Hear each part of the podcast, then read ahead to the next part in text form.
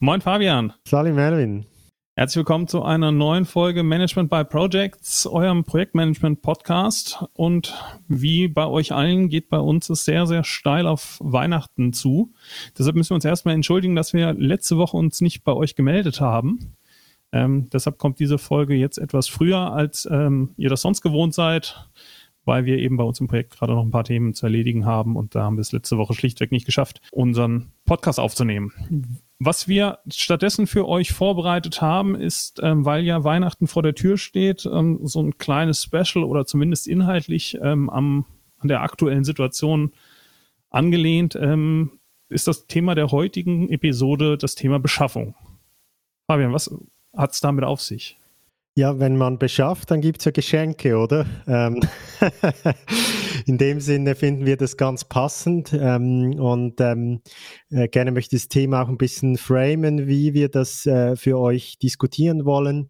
Es geht natürlich nicht darum, hier in dem sehr komplexen Themengebiet ähm, in alle Details abzusteigen. Äh, also es geht auch nicht, wir werden jetzt auch nicht allzu tief in Rechtsthemen einsteigen wir werden auch nicht ja, Themen wie Supply Chain Management im Generellen da ansch äh, anschneiden, sondern es geht, denke ich mal, wirklich um das, ja, das klassische, die klassische Beschaffungssituation in einem Projekt.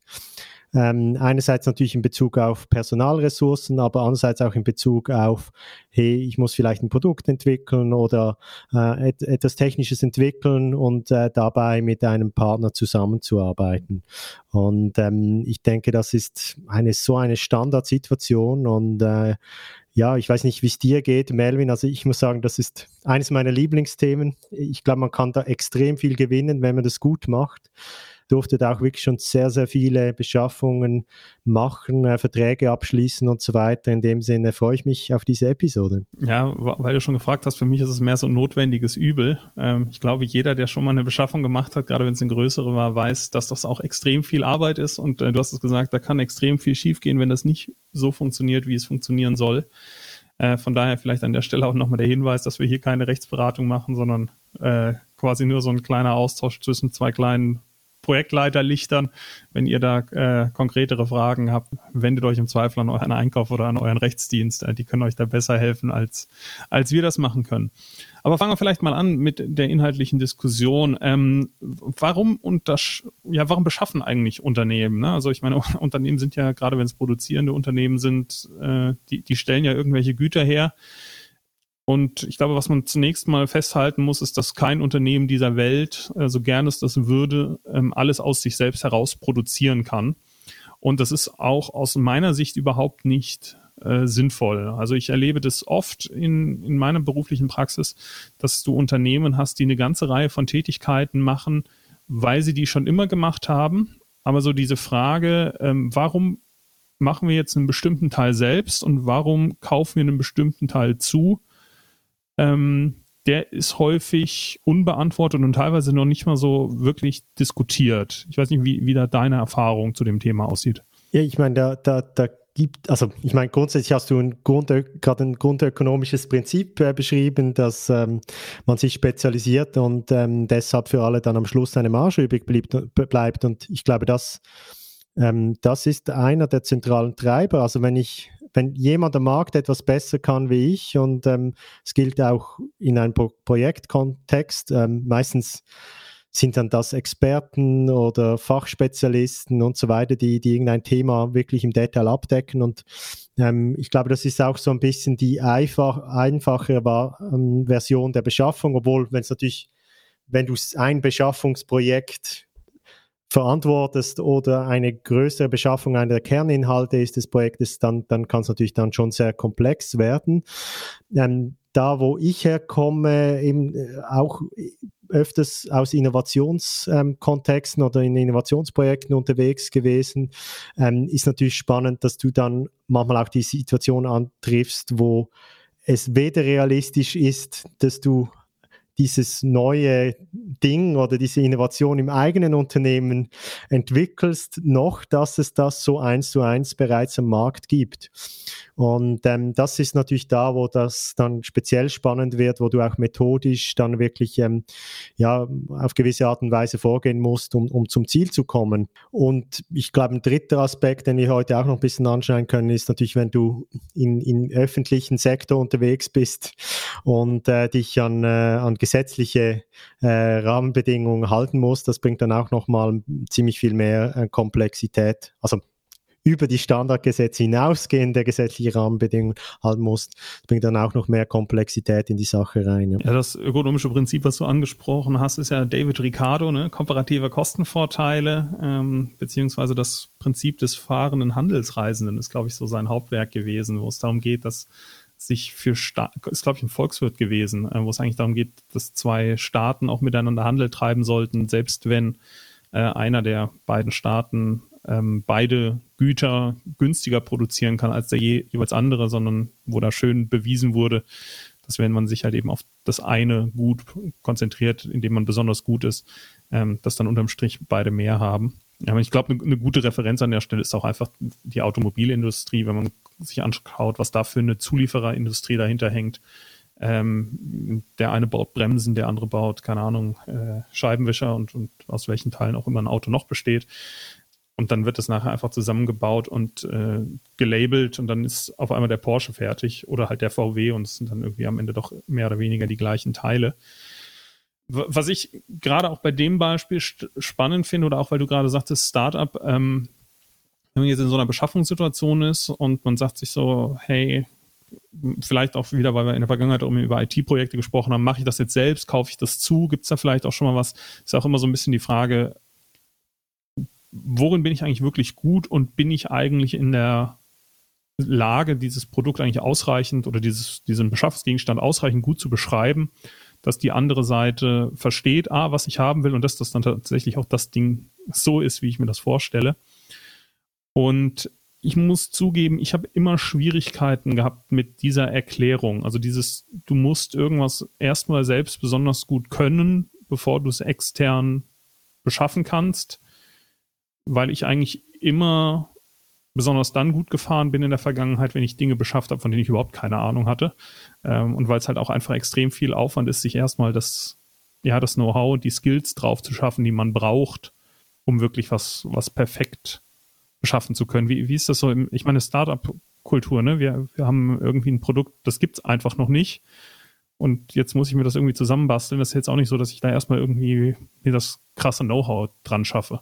Also ich glaube, grundsätzlich ist ja Beschaffung, und das passt zu Weihnachten, ist ja ein, ein cooles Thema, weil es, weil es eigentlich vom Win-Win lebt, oder? Also gerade wenn du jetzt das Beispiel nimmst vor, von den ähm, komparativen Vorteilen, du, du kreierst ja ein, indem sich beide spezialisieren, kreierst du ja eine Win-Win-Situation. Also ich mache etwas, was du nicht kannst, du etwas, was ich nicht kann, und dann handeln wir das jetzt, wenn wir nun zwei äh, Länder wären, oder bei Unternehmen ist ja dann das im Gesamtmarkt gesehen dann auch nicht an anders. Und ähm, ich glaube, das ist, das ist dann die, die gute Situation. Und das, was du beschreibst, ich meine, du musst zumindest sehr gut verstehen, was du selbst möchtest, oder? Das macht man gar nicht so einfach. Und die, die, die, die Situation, wo, wo beide Seiten noch nicht ganz äh, hinwollen, äh, wissen, wo, wo man hin will, ähm, äh, das, das ist dann nochmal eine spezielle Variante davon. Und dort deshalb habe ich zu, zu Beginn von diesem Win-Win gesprochen. Dort ähm, muss man, denke ich mal, zuerst sicher mit der Hypothese hinein, wir werden beide einen Win-Win finden aus dieser Interaktion. Und da habe ich schon oft Situationen angetroffen, wo ich das Gefühl, also Win-Win, es passiert wirklich sehr oft. Ich treffe immer das gleiche Argument an da, da, haben die Leute dann gleich Angst, ah, dann, dann achte ich mich aber nicht auf meinen eigenen Vorteil. Verliere ich da das Spiel nicht, oder? Und ähm, ich glaube, das ist das ist wahrscheinlich irgendwie, kann man da irgendeinen so einen klassischen Denkfehler finden, weil ich würde sagen, das ist einfach auf der, auf der falschen Ebene gedacht. Das Grundprinzip muss sein, dass du in der Beschaffung einen Win-Win findest. Das muss auch die Mentalität sein. Logischerweise, je besser du dann da auf deine Vorteile achtest, umso besser, aber was heißt das schon, oder? Das ist oft eine Frage des Zeithorizonts. Und ich glaube, auch da ähm, gibt es dann ähm, zum Teil unterschiedliche Erfahrungen. Natürlich musst du immer damit rechnen, dass das Gegenüber nur den kurzfristigen Erfolg sucht. Aber ähm, wenn du da Anzeichen findest, ist es eben vielleicht dann gerade nicht der richtige Beschaffungspartner. Also dann solltest du vielleicht gerade mal schon auf grundsätzlicher Ebene überlegen, ist jetzt das jemand, mit dem du überhaupt ein Win-Win suchen kannst, oder? Und ich, ich, ich, ich würde behaupten, dass tatsächlich auf dieser ganz grundlegenden Ebene zum Teil schon die Probleme entstehen gar nicht erst danach, wenn du schon irgendwas nicht in Verhandlung 10 bist und in Detailkrieg 20. Ich glaube, da hast du es schon früher verbockt, äh, wenn du da angekommen bist, oder? Ähm, das, das, das wären so meine Gedanken zu dem. Also ich glaube, der, der, der Win-Win suchen, das sollte bei einer Beschaffung ähm, die Idee sein. Und da, da gibt es auch oft gegenläufige Tendenzen. Ich weiß nicht, ob, ob dir das auch schon begegnet ist, weiß nicht so generelle Finanzziele, aller, wir müssen jetzt 10% billiger beschaffen. Ja, in welchem Zeithorizont und auf wessen Kosten wann, oder? Das ähm, ist, ist überhaupt nicht so trivial, oder? Und äh, ich, ich glaube, dass eher dort oft die Probleme entstehen. Ich habe oft das Gefühl gehabt, es ist eher ein Problem der Verhältnismäßigkeit ähm, wie der Grundsituation. Ja, was du ja anschreibst, ich glaube, wir müssen auch gleich nochmal einen Schritt zurück machen, weil wir sind jetzt schon voll im, im Vertragsverhandeln. Ich glaube, wir müssen nochmal so ein bisschen erklären, wie, wie funktioniert eigentlich Beschaffung so mal ganz grundsätzlich, äh, unabhängig jetzt vom Beschaffungsgegenstand und so. Aber um das noch kurz abzuschließen, was, was du gerade beschreibst, die, die Art der Beschaffung, über die wir hier reden, ist ja jetzt nicht so eine, so eine rein operative. Also es ist ja jetzt nicht so irgendwie, dass ich, keine Ahnung, eine Packung Nägel kaufe für, für irgendwie 2,80 Mark, ähm, sondern wir reden ja jetzt hier über, ich beschaffe eine strategische Partnerschaft oder ich, ich kaufe irgendwas, was irgendwie substanziell ist für, für meine Unternehmung. Und da muss ich mir, glaube ich, wirklich von Anfang an einfach, einfach bewusst sein, dass es viel mehr ist als nur diese eine Sache. Also es ist nicht einfach nur die Beschreibung und äh, das ist irgendwie dann nachher grün und dreimal drei Meter groß, sondern dass, dass da dann nachher auch echten Menschen zusammenkommen, dass das irgendwie auch wieder so mit dem Thema Vertrauen zusammenhängt, was wir das letzte Mal schon, schon auch intensiv diskutiert haben. Aber vielleicht machen wir gerade nochmal den, den Schritt zurück. Beschaffung. Klassischerweise stelle ich ja irgendwie in meinem Projekt fest, ich brauche irgendwas und ähm, weiß noch nicht so genau, wo ich das herkriege, ob ich das jetzt in-house mache oder nicht. Und der erste Schritt, den ich ja dann gehe, ist, ich schreibe ein Lastenheft. Also ich schreibe mal alles zusammen, was ich irgendwie brauche, was ich so an Anforderungen an diesen, diesen Beschaffungsgegenstand habe. Und das kann ich ja erstmal ganz unterschiedlich machen. Also da kann ich ja zum einen irgendwie sehr, sehr harte Vorgaben auch technischer Natur schon reinschreiben. Also wie eben schon gesagt, das Ding muss dreimal drei Meter sein und darf höchstens irgendwie ein Kilo schwer sein. Oder das kann ja sehr funktional sein. Also, dass ich tatsächlich sage, das soll nachher, keine Ahnung, dafür da sein, dass vier Leute dran sitzen können und ähm, in Ruhe ihr Abendessen essen. Und wie dann nachher irgendwie der Tisch genau gebaut wird und ob der dreimal drei Meter groß ist oder anders, beantwortet mir dann der Lieferant. Hast du da eine, eine Präferenz? Hast du da mit irgendwas besonders gute, besonders schlechte Erfahrungen gemacht? Ja, ich, ich, ich, ich würde behaupten, die, die, die funktionelle Beschaffung braucht sicher mehr Mut, ähm, ist aber tendenziell dann, wenn, wenn das Feld ähm, oder wenn, wenn, wenn nicht so ganz klar ist, was du beschaffst, ist das sicher der richtige Ansatz. Ich muss dazugeben, für mich ist das so, dass das dazwischen, dass ich glaube ich bis in meinem Erfahrungsschatz noch ein bisschen weniger hatte, also zwischen dem Extrem, wir wissen gar noch nicht, was wir beschaffen wollen, also übertrieben gesagt, zu, hey, ich weiß eigentlich recht genau, wie der Markt funktioniert und, und was, was, was da gekauft werden kann. So das dazwischen ist sicher eine der größeren Herausforderungen, oder? Also ich, ich weiß auch nicht, ich kaufe irgendwie Hardware, die es eigentlich schon, die es eigentlich schon gibt, aber ich muss ihn für einen neuen Anwendungsfall anwenden oder irgendwie so, sowas, oder? Ich glaube, das, das, das kann durchaus auch eine Herausforderung sein, weil, weil da viele ähm, Missverständnisse entstehen können.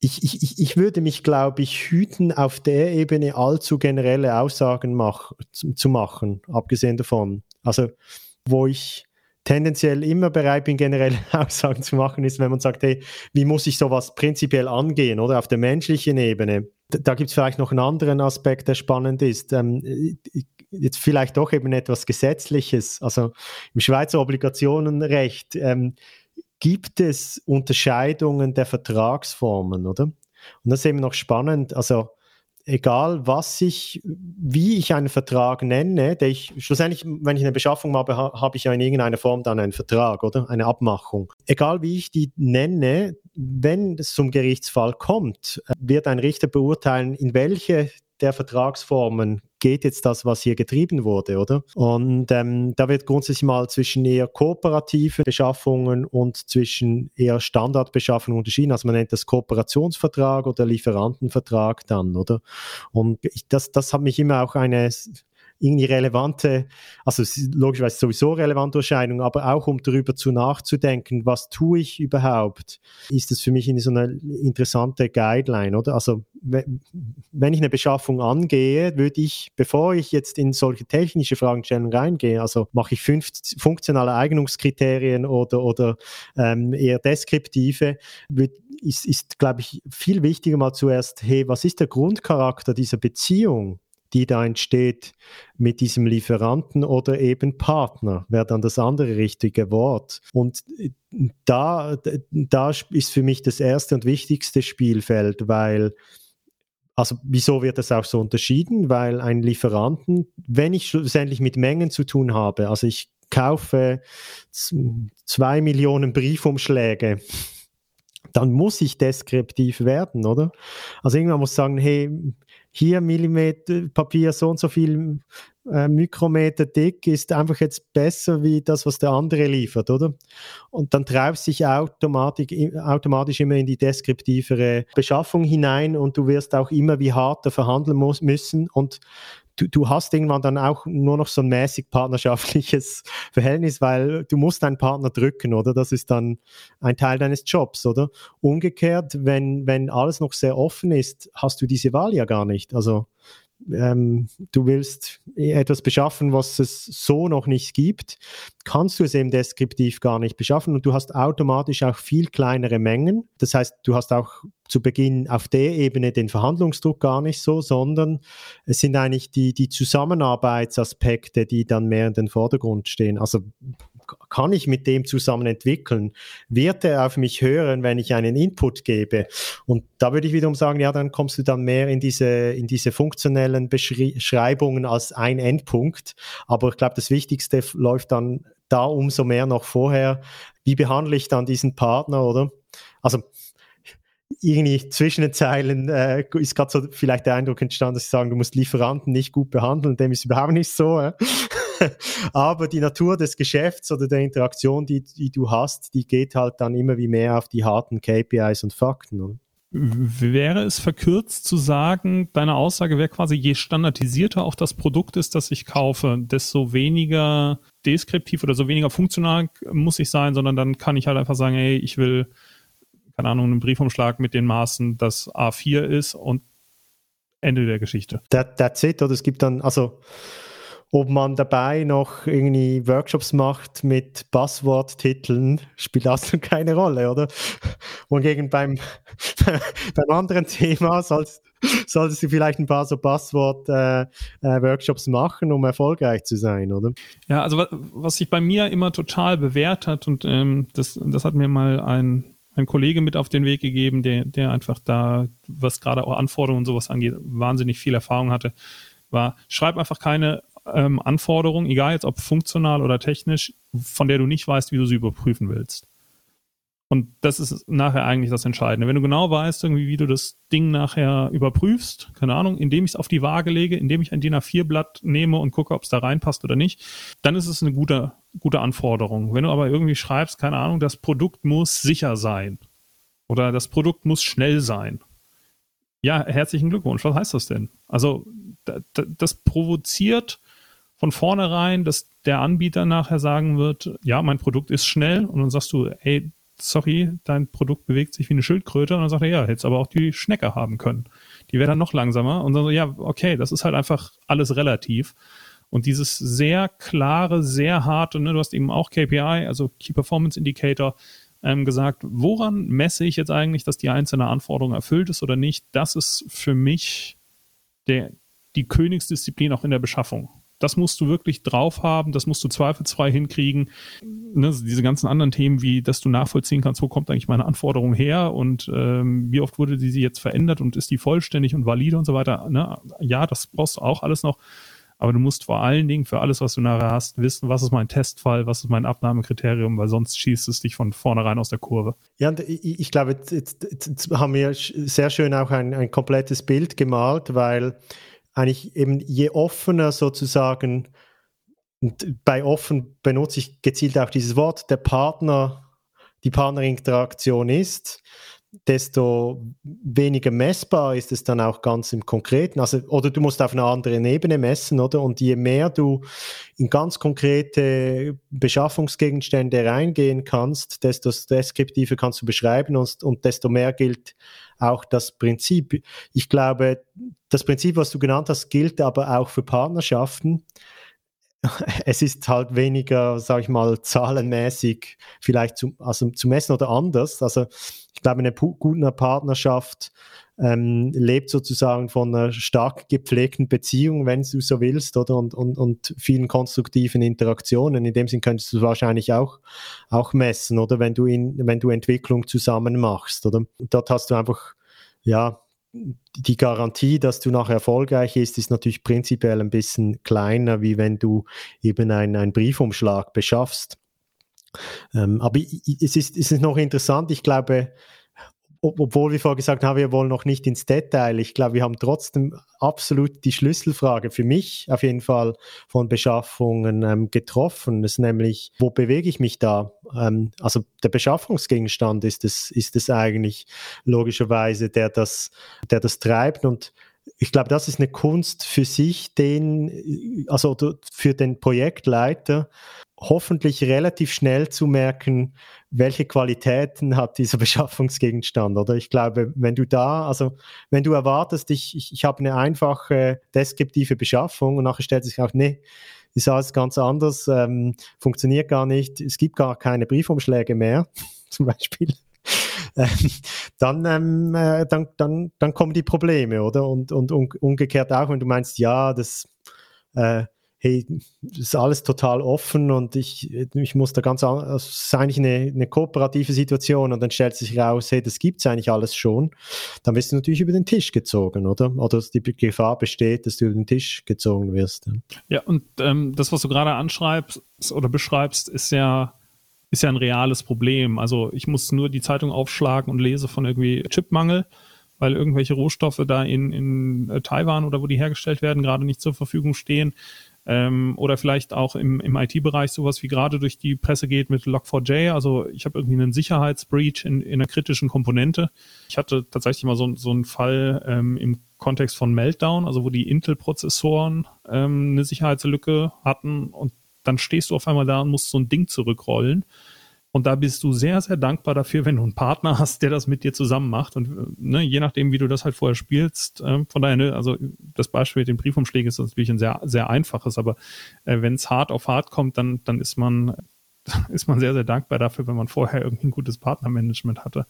Vielleicht ähm, ein Sonderfall der, der Beschaffung oder auch der, der Partnerschaft, ähm, und das ist ja so dein, dein stilles Steckenpferd, ist ja der Bereich der Open Innovation, also offenen Innovation. Vielleicht mal kurz umrissen für die, die das nicht kennen, was ist das denn? Ja, was ist, was ist Open Innovation? Also kann man natürlich auch auf Wikipedia nachlesen. aber, ähm, aber die Leute hören ja den Podcast, damit sie nicht ja, lesen ist klar. Müssen. Es ist nur noch ein kleiner Hinweis. Also es ist, ist, ist nicht mehr ein neues Prinzip. Ähm, im, Im Prinzip ist es ganz nah an dem, was wir zu Beginn gesagt haben. Hey, man ist zusammen stärker, oder? Und ähm, Open Innovation, würde ich sagen, ist gerade bei etwas etablierteren Industrien ähm, ziemlich beliebt, weil ähm, ja, in, es gibt Industrien, die sind inzwischen seit Jahrzehnten, wenn nicht nach, nach Jahrhunderten in gewissen ähm, Geschäften drin. Und wenn du, wenn du mal einen Schritt zurücknimmst, gibt es zum Teil erstaunlich wenig Veränderung, oder? Also wir beide arbeiten im Moment gerade nicht für die Automobilindustrie, deshalb kann ich die nehmen, oder? Ähm, da, da, wurde jetzt in die 50, 60 lang, Jahre lang mit dem gleichen Antriebstyp immer wieder laufen ein bisschen optimiert. Ähm, Frag mal jemand, der bei VW für die Elektroautos zuständig ist. ja, genau. und ähm, jetzt, wenn du da bist ähm, und, und jetzt, jetzt stehen potenziell Disruptionen an am Markt, ähm, wie, wie, eignest du dich jetzt die Fähigkeiten an, auf das zu reagieren eben und, und, und die nötigen Innovationen ähm, da zu entwickeln? Und da ist ja, das ist, ich glaube, Open Innovation ist sicher etwas, was relativ empirisch entstanden ist, oder? Also man hat gewisse Dinge versucht und es hat nicht funktioniert, man andere Dinge versucht und dann hat es eben funktioniert. Und äh, bei Open Innovation ist das Prinzip, dass sie sagen, hey, ich nehme mir andere Unternehmen, andere Personen, andere Spezialisten äh, dazu und öffne äh, open oder öffne sozusagen meine Unternehmensgrenzen für die, teile viel mehr, wie ich normalerweise mit einem Partner teilen würde, an Informationen, Wissen, Know-how etc. und lege das zusammen und entwickle dann zusammen mit diesem Partner eine neue Innovation.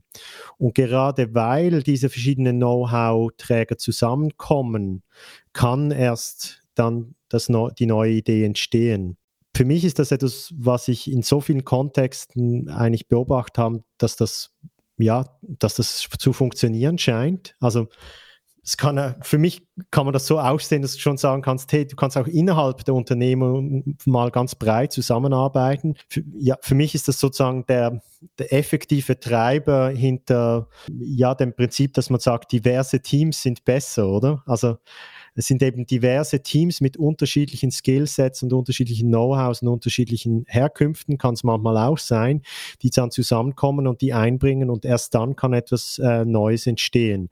Und wenn du dann, das ist jetzt alles so schnell gesagt, oder, und tönt so gut, wenn du denn das sozusagen bei heiklen Themen wirklich machen willst, oder, dann ist das gar keine, keine kleine Geschichte, also schon nur vertragsrechtlich und so weiter, oder? Und deshalb ist, ist Open Innovation eine eigene Disziplin und ähm, im Innovationsbereich, aber gerade eben für etablierte Organisationen manchmal das Einzige, wie man richtig vorwärts kommt, weil aus der bestehenden Organisation heraus, also wenn wir jetzt bei den, den Ingenieuren der fossilen äh, Motoren der Autoindustrie bleiben, oder es wird schwierig sein, mit Leuten, die V8-Motoren lieben, ähm, Elektromotoren zu entwickeln. Da wirst du, entweder wirst du natürlich, du wirst dir neues Personal von außen reinholen und so weiter, aber du wirst eben für vielleicht Batterietechnik eben relativ früh mit jemandem zusammenarbeiten, der Batterien macht. Das ist äh, relativ naheliegend, oder? Und, und dieses Prinzip kannst du auf sehr viele Themen ausweiten. Und in, nachher komme ich dann gleich auf den Punkt. Die Essentiell, also oder das Essentielle daran ist, wie du dann auf, auf diesen Partner zugehst und wie du mit ihm zusammenarbeitest. Und warum kaufe ich nicht einfach ein Batterie-Startup? Ja, das ist vielleicht schneller. Hast recht. In dem Gleichnis ist es vielleicht schneller, wenn es das schon gibt, oder? Also ich, wir sind jetzt vielleicht im früheren Zeitpunkt in meinem Bild, äh, in einem, wo es eben noch keine Autobatterien gibt, oder? Und ich kann die garantieren, dass, ich nenne jetzt irgendeinen, ich bin sicher, ohne das genau recherchiert zu haben, dass Tesla wahrscheinlich all das gleichzeitig gemacht hat.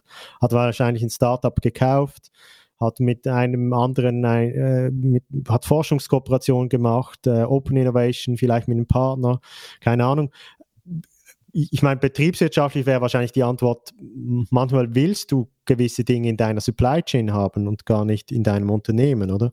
Ähm, aber beides ist, können valide Strategien sein. Und was ist jetzt genau der Unterschied zwischen, also was ich verstanden habe jetzt aus deinen Ausführungen Open Innovation, jeder Partner bringt quasi was mit und so Emergenz-Style, das Ganze ist mehr als die Summe seiner Teile, entsteht dann irgendwie was, was, was größer ist als vorher.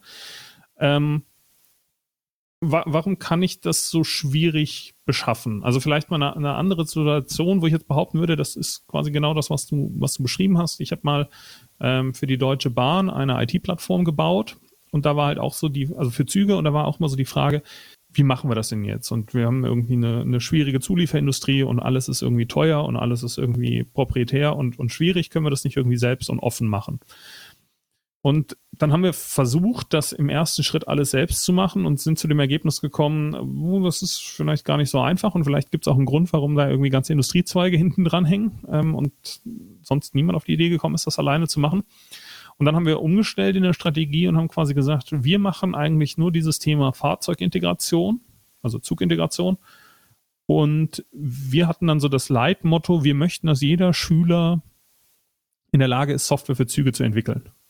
Weil wir einfach gesagt haben, hey, vielleicht ist es total cool, dass dann irgendwann irgendein, keine Ahnung, Game-Hersteller um die Ecke kommt und ein cooles Spiel entwickelt, was man aber dann irgendwie, wo, wofür man bestimmte Eigenschaften vom Zug braucht. Wo wir nie auf die Idee gekommen wären, aber und, und der hätte es nie geschafft, eine Integration in den Zug hinzukriegen, weil da musste irgendwie Eisenbahnbundesamt und, und Normen und Sicherheit und was weiß ich nicht alles. Das ist so unser Ding, aber irgendwie gemeinsam steht was, entsteht was, was größer ist. Und wir haben dann tatsächlich angefangen, ganz gezielt danach zu scouten, wer macht denn irgendwas, was außerhalb der Welt Zug cool ist, aber irgendwie gibt es das nicht für Züge. Und ähm, ne, das, also das Beispiel ist jetzt vielleicht für, für Leute außerhalb der Eisenbahnbranche ein bisschen schwer nachzuvollziehen. Ähm, aber in, innerhalb der Eisenbahnbranche ist ja immer so, Innovation ist quasi alles, was es sonst so in der freien Natur schon gibt, gibt es jetzt auch für Zug. Aber ent, entspricht das so ungefähr der Definition? Also ich gehe tatsächlich hin, konzentriere mich auf ich mache quasi hier diese, diese Key-Leistung Zugintegration und du bringst halt irgendwas anderes, Cooles mit von, von da draußen und gemeinsam machen wir halt was, was es in der Form noch nicht gibt und nachher machen wir irgendwie einen Revenue-Share. Ich, ich würde sagen, unbedingt. Ich würde sagen, das geht absolut in diese Definition. Das sind zum Glück auch keine harten Abgrenzungen ähm, und auch keine proprietären Begriffe. Aber ich, ich glaube, der, der Messgrad, wie, wie, wie ich es jetzt erklären würde, wie du, wie du misst, wie sinnvoll Open Innovation Ansätze sind, sage ich mal, ist der ähnliche, wie, wie wir schon angesprochen haben, aber wenn du das übersetzt auf eine Business-Sprache, ist eigentlich, wie viel bist du noch am Lernen, oder? Also wenn etwas Neues entstehen, hast du am Anfang immer, ist der Hauptindikator Lernen. Und erst nachher kommen Kunden, Umsatz, all die KPIs dazu, oder? Weil wenn ich noch nicht weiß, wie es funktioniert, dann muss ich zuerst lernen. Äh, kann ich, oder dann kann ich noch keine Millionen äh, Business Cases rechnen und, und, und so weiter. Ähm, und, und Open Innovation macht dann Sinn, wenn beide, also dein, der, der Partner jetzt in deinem Gleichnis außerhalb der Bahn, der hat ja auch noch kein Bahnprodukt. Das heißt, er hat ein starken Interesse zu lernen, was muss ich tun, dass mein Produkt bahnfähig ist. Und gleichzeitig hat die Bahn Interesse, dass da ein, vielleicht ein Markt entsteht. Und genau das führt dann die Partner zusammen und du könntest das jetzt, jetzt kommen die Vorteile von Open Innovation. Du könntest jetzt auch einen fünfjährigen Prozess machen, wo du dir Papierkrieg leistest oder, weiß nicht, versucht selber alles vorzuspezifizieren, 400, 2000 Seiten schreiben. Drei Scrum Master in Arbeit bringst. Ja, und, und, und die andere Seite muss dann auch, und, und dann machst du das vier Jahre lang und am Schluss ist das gleiche Resultat, wie wenn du fünf gute Workshops gemacht hättest. Ich übertreibe jetzt ein bisschen, aber es ist manchmal so und das ist eigentlich das Prinzip von Open Open Innovation, wenn zwei Parteien den Anreiz haben zu lernen, oder? Also es kann manchmal auch lange gehen, oder? Also ich weiß nicht, wenn du in der Pharmaforschung bist und äh, da etwas Neues entwickeln musst, ähm, geht es wahrscheinlich je nachdem länger und, und, und, und ja, kann auch viel weitergehen, wie in ein paar Flipcharts kleben. Aber das, der Hauptindikator ist, beide Seiten haben ein Interesse zu lernen und das ist auch die Phase, wo du ja gar, gar noch nicht, das ist ja das, was oft missverstanden ist, du kannst gar noch nicht verhandeln. Es gibt nichts zu verhandeln auf der Detailspezifikationsebene, oder? Weil es es noch nicht gibt. Das heißt, in jedem Szenario müssen beide Seiten zuerst lernen, was sie überhaupt verhandeln wollen. Und in diesen Phasen macht, machen Open Innovation Ansätze Sinn. Und da, da gibt es vielleicht auch noch eine Ergänzung, eine Erzählweise, also es gibt dann noch andere Buzzwords wie irgendwie, oder es, eigentlich sind es keine Buzzwords, einfach Innovation ist auch eine Disziplin, haben mit ihrer eigenen Fachsprache, aber es gibt dann das, der Begriff Ecosystems zum Beispiel, also du machst dann Partnerökosysteme, oder? Und ähm, das wird zum Teil ein bisschen so alle erzählt, alle ja, das ist dann Friede, Freude, Eierkuchen und so weiter. Nee, es ist einfach Lernphase. Und in der Lernphase macht es keinen Sinn, über Details zu streiten. Sobald du dann gelernt hast, wie diese Geschäftsmodelle und Produkte funktionieren, dann beginnst du wieder mehr ähm, zu verhandeln, oder? Jetzt vertrete ich ja hier die, die BWL-Fraktion in, äh, in unserer Runde. Für mich klingt das jetzt erstmal nach relativ hohem Invest bei unklarem Ausgang. Mhm. Und das ist was, wo ich jetzt als Betriebswirt sage, äh, äh, weißt du, dann kaufe ich vielleicht doch lieber das zweit beste Produkt, irgendwas, was es schon gibt, was dann vielleicht nicht perfekt fit hat, aber ähm, das ist halt schon da und das weiß ich, was es kostet und ich weiß ja auch, was es quasi nicht kann. Mhm. Ähm, bevor ich mich jetzt da auf so eine Exploration einlasse von irgendwas, wo ich nachher nicht weiß, ob das jetzt so das ist. Also was am Ende kommt da ja noch was raus, was ich nie gewollt habe. Also was ich heute nicht will, aber vielleicht in Zukunft, aber. Ja, deshalb hast du in diesen Themen auch ähm, an, ja, hast du, gibt es ja ganz eigene Clubs und Kultur und so weiter, weil, weil also ich meine, ich, ich muss sagen, nach meinen äh, ersten fünf Jahren in, in einem Startup war ich noch sicher, dass ich nicht Startup-CEO werden möchte, weil es ist einfach harte Arbeit und keine Garantie auf Erfolg. Und das ist genau wie du sagst. Und ich glaube, in einem Unternehmen ist es, ist es gleich. Da kommt's, deshalb musst du dir auch ganz genau überlegen, ist das jetzt wirklich so kritisch, dass ich so vorgehen muss? Kann ich nicht warten? Deshalb sind all diese Strategien auch legitim. Und wir waren jetzt eher im Generellen, das genau gleiche gilt für, für Projekte, oder? Also deshalb ist Beschaffung, um, um mal noch eine Zwischenpointe zu machen, je nachdem auch die hohe Kunst, oder? Weil du dann eben doch wieder eine völlige in, ja, ein, so viele kleine Entscheide eigentlich fällst, fällst in dem, wie du vorgehst, oder? Und deshalb ist es gar nicht so eindeutig manchmal. Und, und, und glaube, so oft wie wir irgend, irgendeine Teildisziplin zur hohen Kunst oder zur Königsdisziplin benennen, äh, braucht man so richtige Allrounder, äh, so als weiß ich warum Projektleiter wie Sand am Meer existieren. Ähm, vielleicht zum Abschluss, weil wir zeitlich auch schon ein bisschen fortgeschritten sind, ähm, noch so ein letztes Thema. Ähm, Lieferantenevaluation. Also klassischerweise, wenn ich sage irgendwie, ich habe jetzt so ungefähr ein Bild davon, was ich mir kaufen möchte, mache ich ja mal so eine Evaluation des Marktes. Wen gibt's denn da? Wer hat denn da was? Wer hat vielleicht schon ähnliche Sachen gemacht? Wie steht es auch so um Referenzen? Hast du irgendwas, wo du sagst, irgendwie daran erkenne ich gute Lieferanten? Außer natürlich am günstigsten Preis.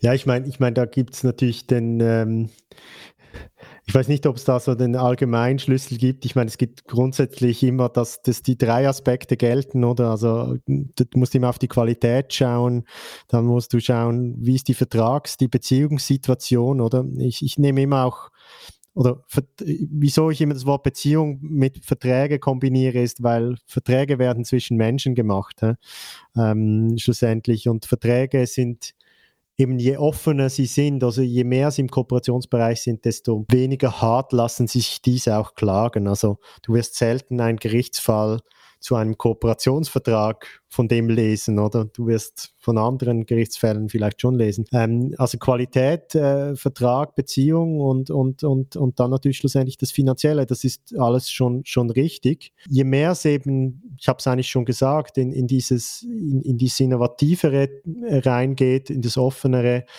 desto entscheidender werden auch Einzelpersonen weil es lebt dann eigentlich von der Überzeugung von Einzelpersonen, dass eben ein Potenzial da ist. Ähm, wie du vor ja korrekterweise in Frage gestellt hast, lohnt sich dann das, solche Dinge so anzugehen. Ähm, das, das hängt in meiner Erfahrung zumindest ja dann oft einfach an, an wenigen Einzelpersonen. Liegt, glaube ich, in der Natur der Sache. Also du kannst irgendwie ja, Innovation ist schwierig aus der Masse oder in demokratischen Vorgängen herzustellen. So, und sonst, ähm, sagen wir mal, bei, beim umgekehrten Fall, bei ultrakomplexen, riesigen, vom Volumen umfangreichen Beschaffungen, ja, da würd, das würde ich gerne selber mal lernen, was, was da die Tricks sind. Ich weiß nicht, ob du da Erfahrung gemacht hast. Also, wes weshalb ich die Frage auch gestellt habe, ist, ich bin der tiefen Überzeugung, quasi jede Interaktion mit dem Lieferanten und wenn es quasi das erste Kennenlernen ist, ist schon Teil der Verhandlung. Also es ist nicht so, dass du da irgendwie irgendwann mal so einen Beschaffungsprozess startest und dann irgendwann sagst du so und jetzt machen wir, jetzt starten wir in die Verhandlungsphase und das ist so, alles davor ist vergessen äh, oder nie passiert, sondern ich glaube wirklich dieses so jede jedes Hin und Her, jede, keine Ahnung, Request for Information, alles, was du machst, ist irgendwie Teil dieser, dieser Verhandlung. Und deshalb ist es mir immer wichtig gewesen und ist es auch nach wie vor, und das beißt sich leider mit, gerade wenn du öffentliche Beschaffung machst, ähm, mit, mit den Prozessen und, und Gesetzen, die es da gibt. Aber ich bin wirklich davon überzeugt, du musst an den Lieferanten ran.